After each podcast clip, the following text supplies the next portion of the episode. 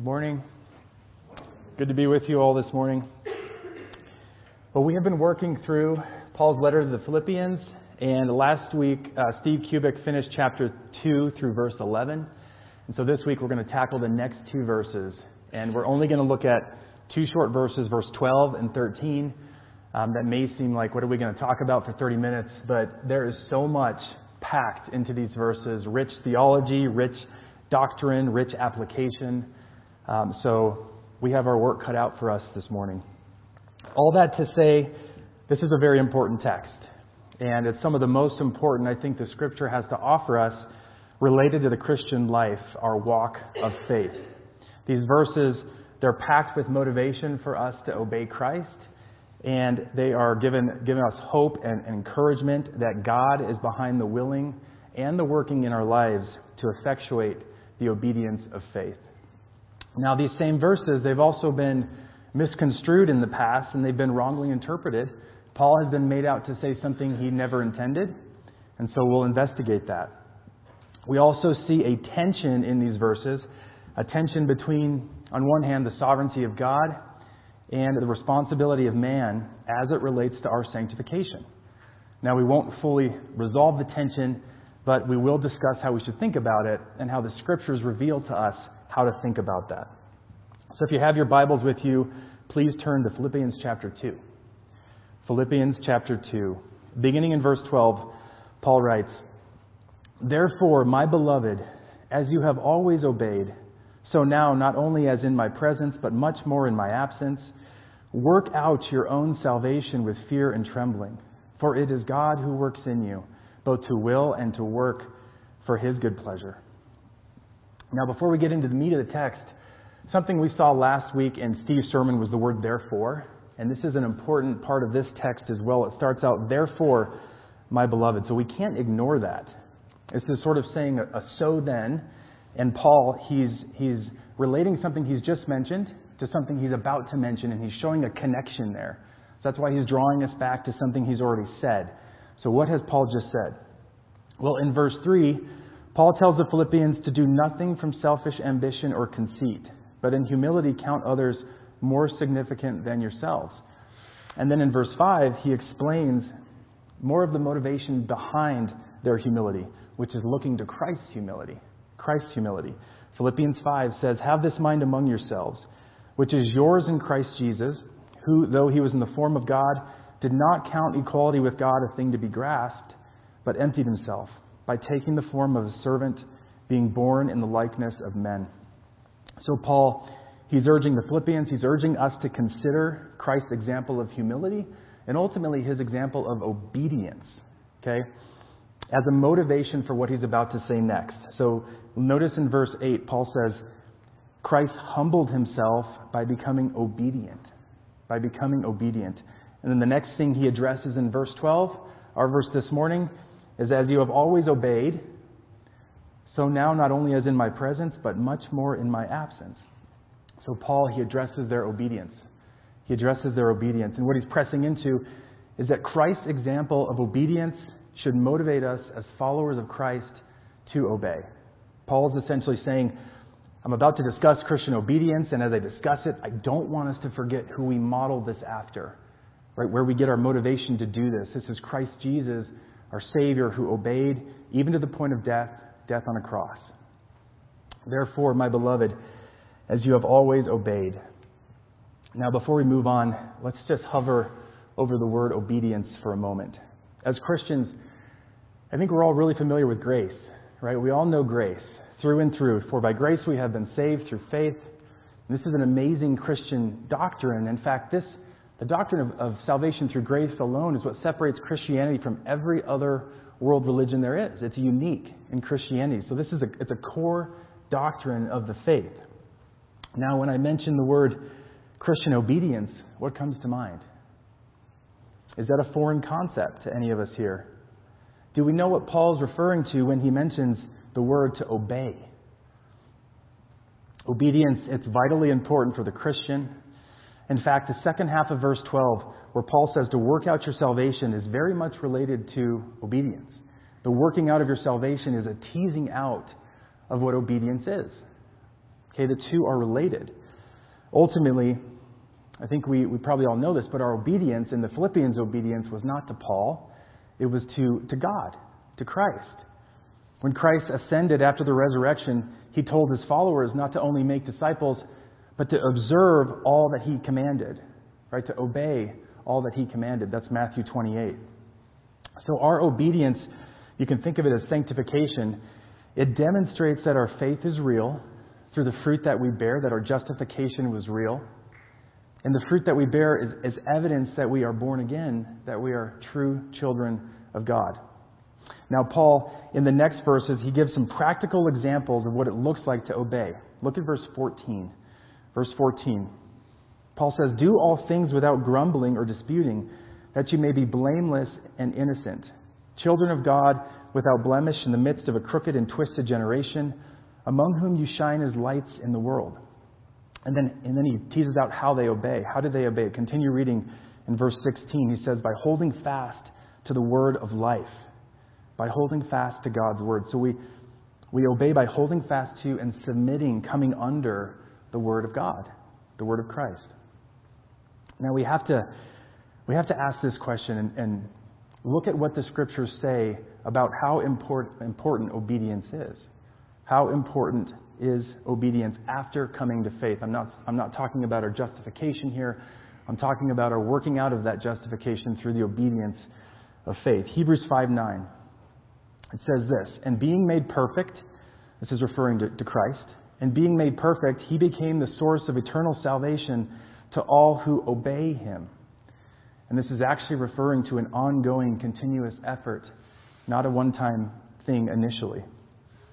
Hebrews 12:14 says, "Strive for peace with everyone, and for the holiness without which no one will see the Lord."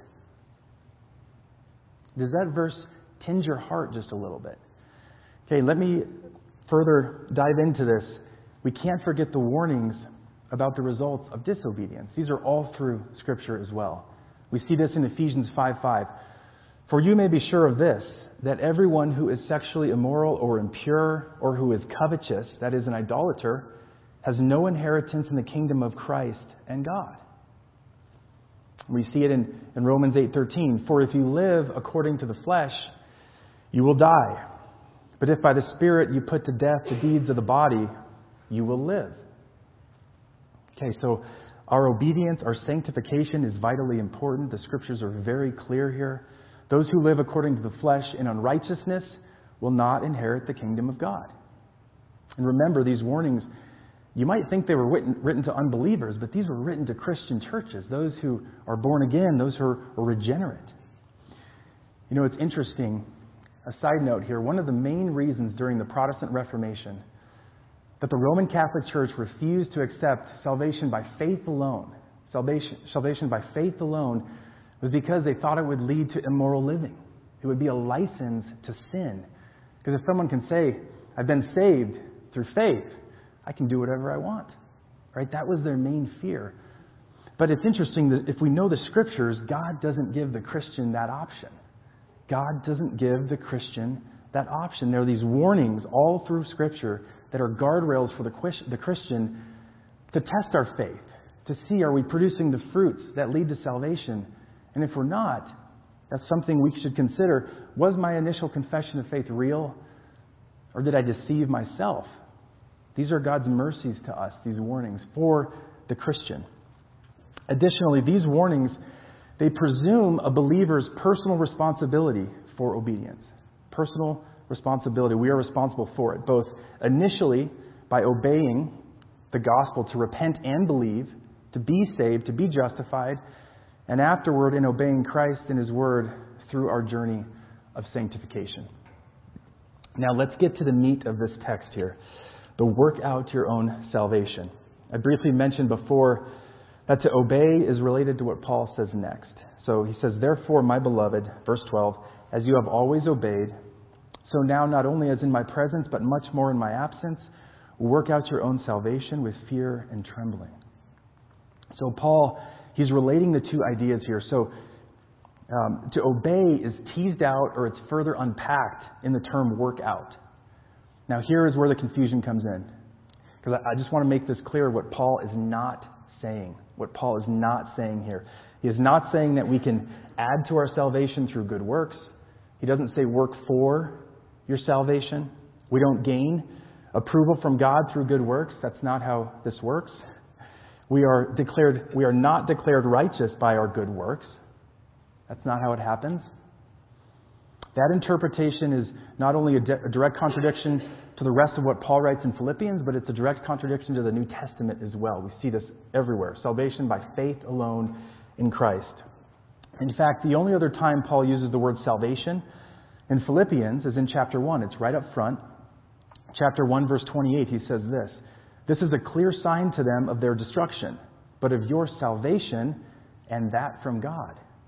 And that from God. So right away, Paul makes clear their salvation is from God, not of their works. And then again in chapter 3, verse 8, Paul says, In order that I might gain Christ and be found in him, not having a righteousness of my own that comes from the law, you can think of that as, as works under the law, but that which comes through faith in Christ, the righteousness from God that depends on faith. That's the heart of the gospel, right? That is the heart of the gospel that when you turn from sin and repent for sin and trust in Christ, you are given a righteousness that is not your own. It's not your own based on anything you've done in the past. It's a righteousness from the Son of God, Jesus Christ. And that righteousness is given as a free gift. And if you're here this morning and you have not accepted Christ's gift of, of salvation through faith alone, I would just ask you to consider this this morning. This is the most important thing you can, you can hear from this sermon is, is who is Christ and have I accepted him as Lord and Savior? But again, this makes clear this is not a righteousness of our own. Paul's not saying that here. This is a righteousness that comes from someone else that you accept through faith. So Paul is not urging the Philippians to work as a means of justification. If that were the case, he'd be contradicting what he said in chapter 1, verse 28. He'd be contradicting what he said in chapter 3. And he'd be contradicting the rest of his words in the New Testament. So that would be completely incoherent. We'll rule that out. So, what is Paul saying? Now, I want to take a look at the Greek here. The Greek word translated as workout is the word katergazomai. Kater gazomai. And the definition of this word is to do or accomplish or produce Think of it to carry out or to work out. Okay, it's not a working for. It's a carrying something out that you've already received. Now, that may not completely clear it up for us because you can still maybe make the case, okay, I'm going to produce my salvation by my good works, okay? The key then is to consider what the word salvation is referring to. What is salvation referring to here? Because when we think of salvation, we automatically go back to when we were first saved, when we believed, when we were justified, right? That's a past event. That's a historical event. The moment we believe in Christ. That's our salvation. But did you know there is a present and a future sense to salvation as well? There's a present and a future sense to salvation. John MacArthur, in his commentary on Philippians, says believers have been saved, are being saved, and will be saved. Now, here are some examples from Scripture of each of the three tenses to salvation. Here's a past tense. This is probably the most familiar to most of us. Ephesians 2:8 says, "For by grace you have been saved through faith." Past event. It's a done deal. Here's a present tense. 1 Corinthians 1:18, "For the word of the cross is folly to those who are perishing, but to us who are being saved, it is the power of God."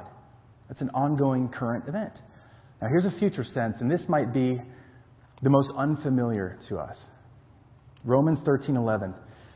Besides this, you know the time that the hour has come for you to wake from sleep, for salvation is nearer to us now than when we first believed.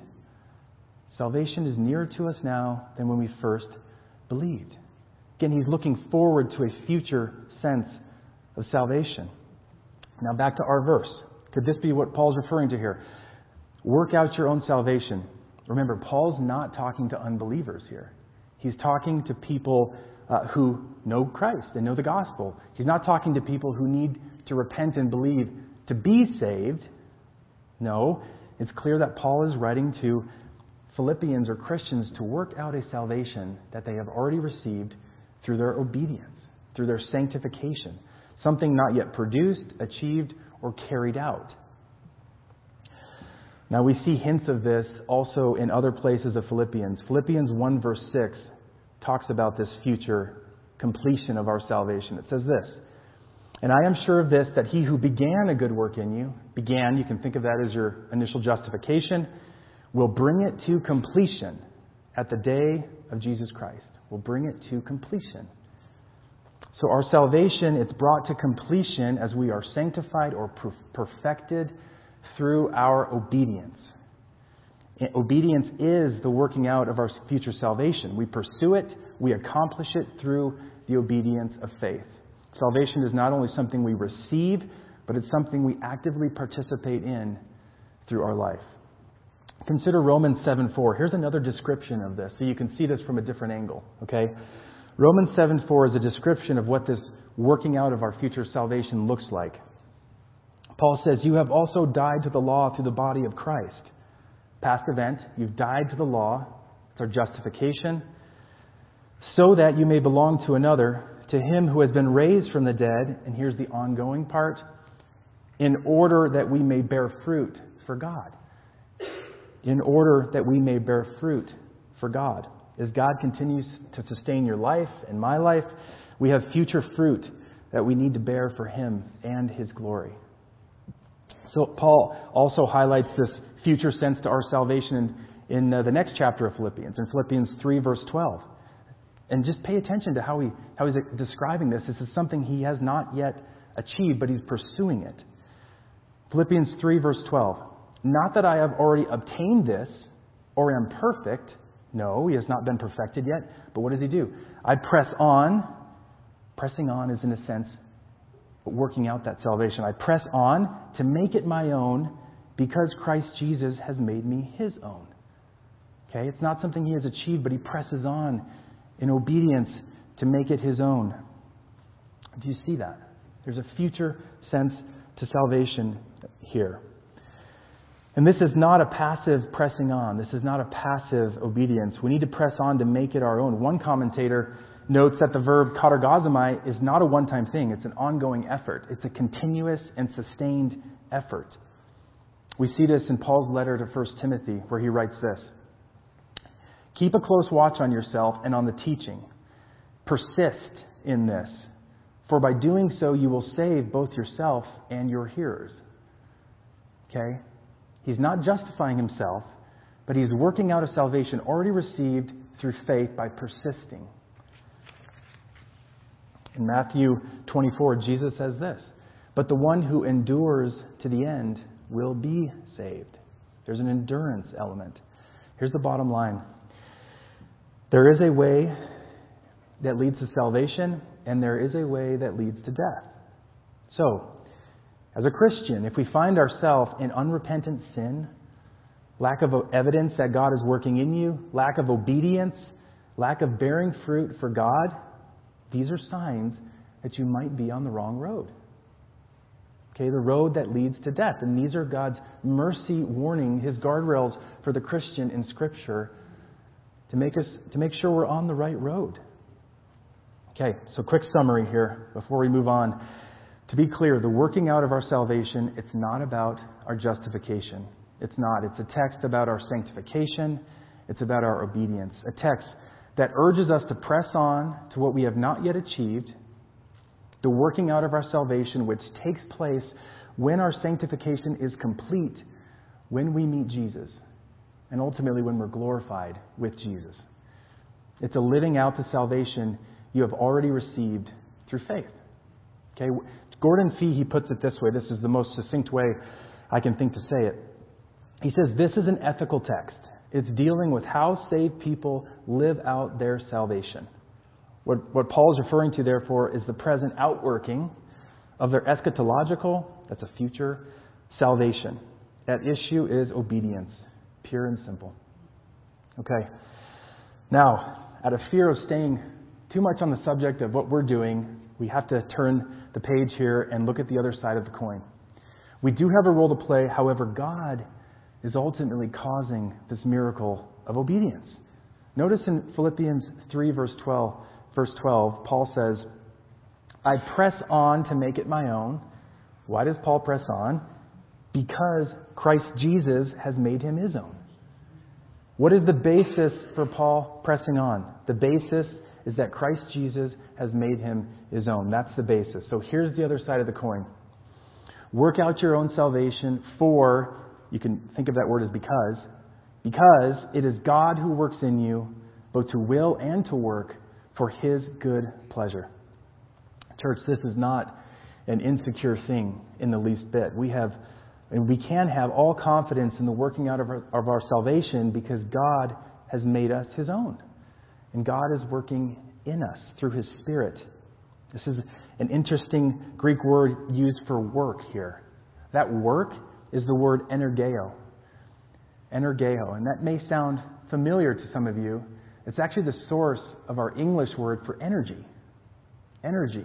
And that's the right way to think about God, how He's working in and through us. He's, he's energizing us, He's empowering us to obey, to be sanctified, to work out our salvation.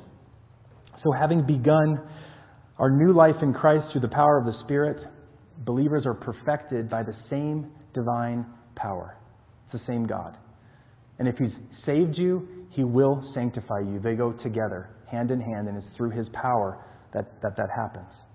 Colossians 1:29 is a great example of how Paul struggles with the power that God has working in him. He says, "For this I toil, I toil." You can think of that as, as pressing on. For this I toil, struggling with all his energy that he powerfully works within me. What enables Paul's toiling is God's energy that he powerfully works within him. And we got to be careful here because God just doesn't take over and do it for us. Right? He's not just like, we're not robots. No, we are still doing the work, but God is empowering us to do so.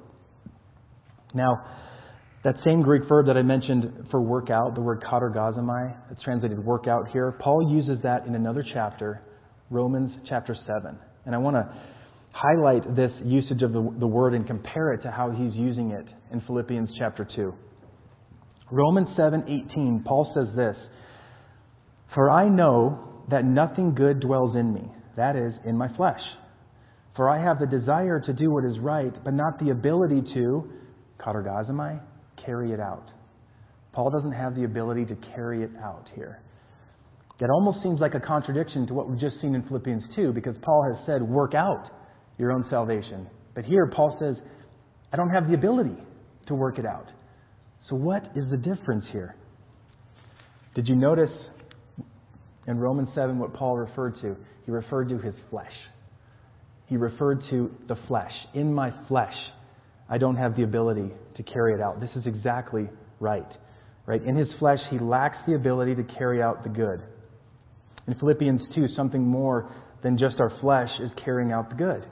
God is working in it. His Spirit is empowering it. Left alone in our flesh, it just simply would not happen. It would not happen. Another interesting point here it's not just that He enables our obedience through His power, but He gives us the will or the desire to obey. Look at verse verse 13. He says, For it is God who works in you, both, both, to will and to work. So the will he's referring to here is actually your will. It's my will. Okay, so he's working in both the will to obey, the desire to obey, and effectively bringing it about by his power. And guess what? We desperately need both gifts from God. We need the will and we need power. You got to have both.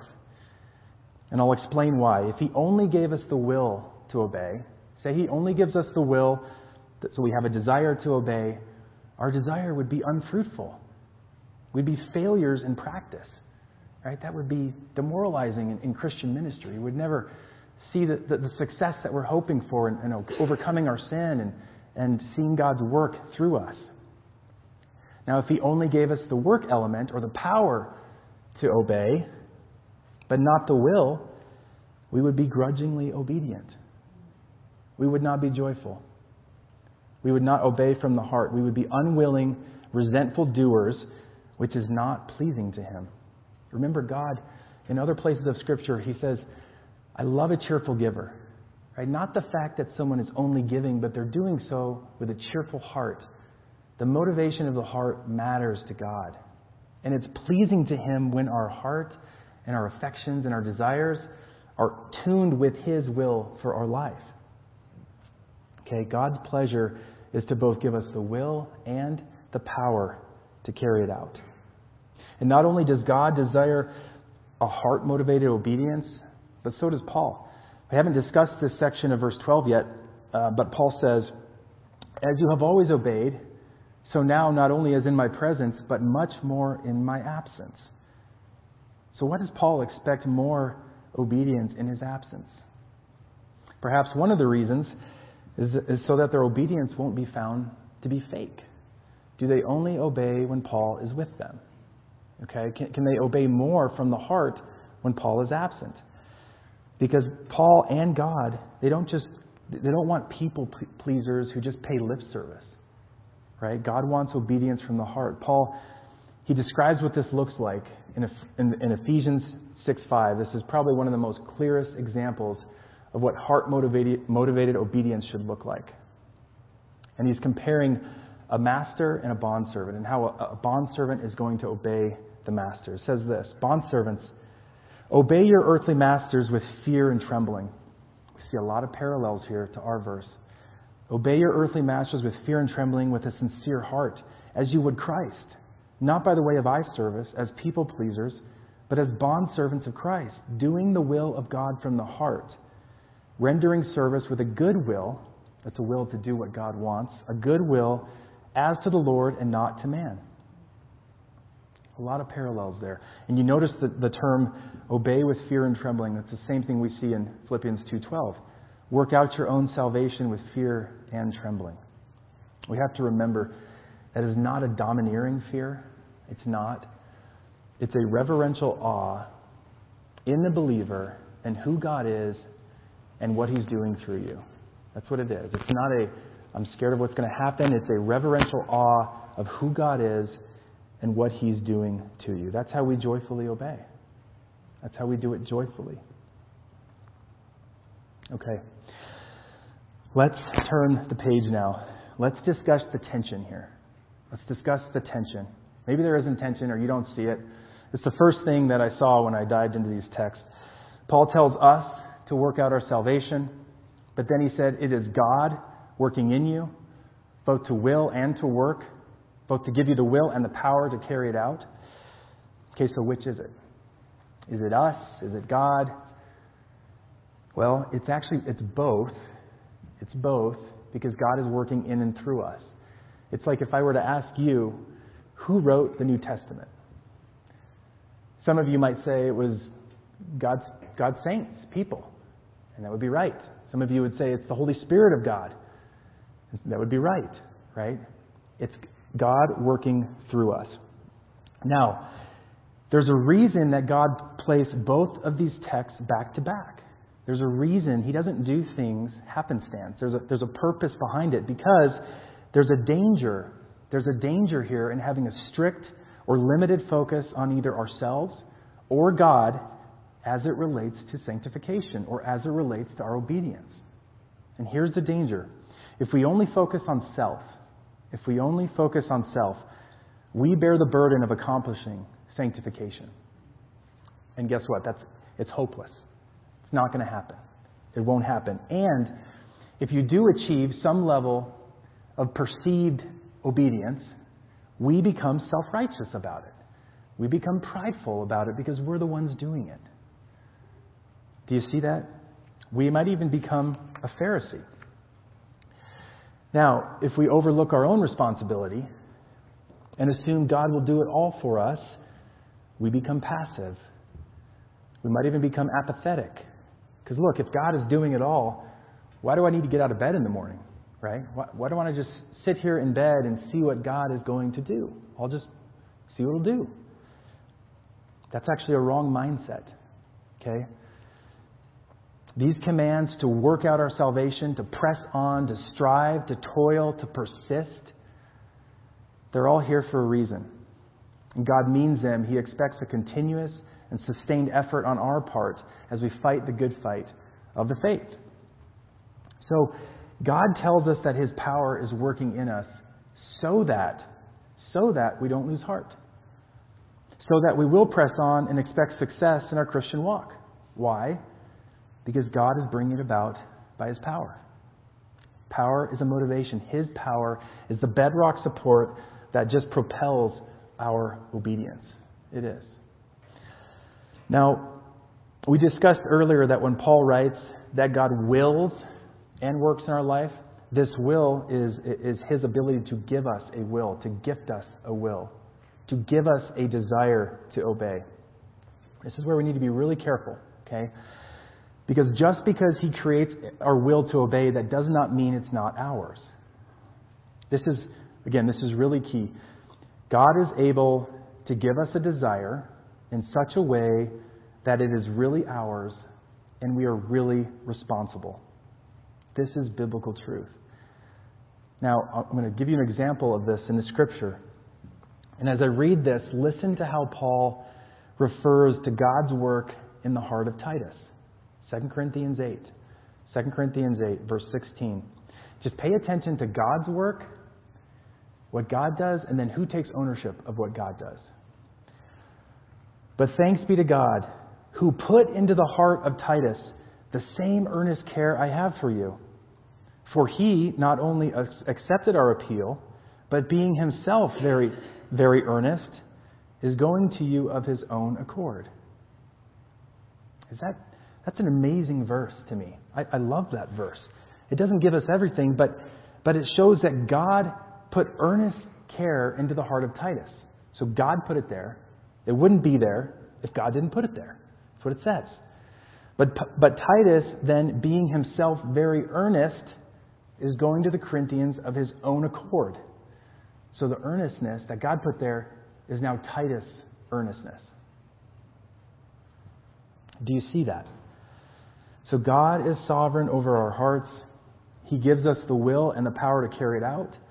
However, that will is our will. It's our will. We are the ones doing it, and we are responsible for doing it. And I, I know this is difficult to understand. God hasn't made every part of this clear in His Word, but He's given us what we need because if we are responsible for obedience, yet God brings it about. We're responsible, yet He brings it about. That should drive you to your knees in prayer to God because you're responsible. But you can't do it without God, right? So, what His design is, is to make us seek Him in prayer and earnestness for His power and His Spirit to work through us to effectuate this salvation that we've already see, received through our journey of sanctification. Okay, that's His amazing, wise design that we seek Him in prayer and earnestness to live out the Christian life. Okay, we've covered a lot of ground, and I'm going to just try to summarize it here for us so that if you've been spacing out, you can just remember the summary and it'll be good. All right. After a Christian comes to faith, God expects continuous and sustained effort to obey Christ and His Word to increase in sanctification and to live out our salvation. The motivation for our joyful obedience is looking back at Christ's obedience and it's trusting God that He will give us both the desire to obey and empower us to carry it out. When we acknowledge that we are fully responsible to obey, and yet God's power is bringing it about, both passivity and self righteousness are excluded. Church, I'll leave you with this this morning, um, just as an encouragement. We don't walk the path of obedience alone. We don't. The creator of the universe, He's working in you. You are not alone in fighting your sin. Okay? Your future salvation, persevering to the end, is ultimately in the hands of God. And you are utterly and fully secure in God because God is faithful. I want to leave you with this text now from 1 Thessalonians 5 very applicable to what we've just discussed. Paul writes, Now may the God of peace himself sanctify you completely. And may your whole spirit and soul and body be kept blameless at the coming of our Lord Jesus Christ. He who calls you is faithful. He will surely do it. He will surely do it.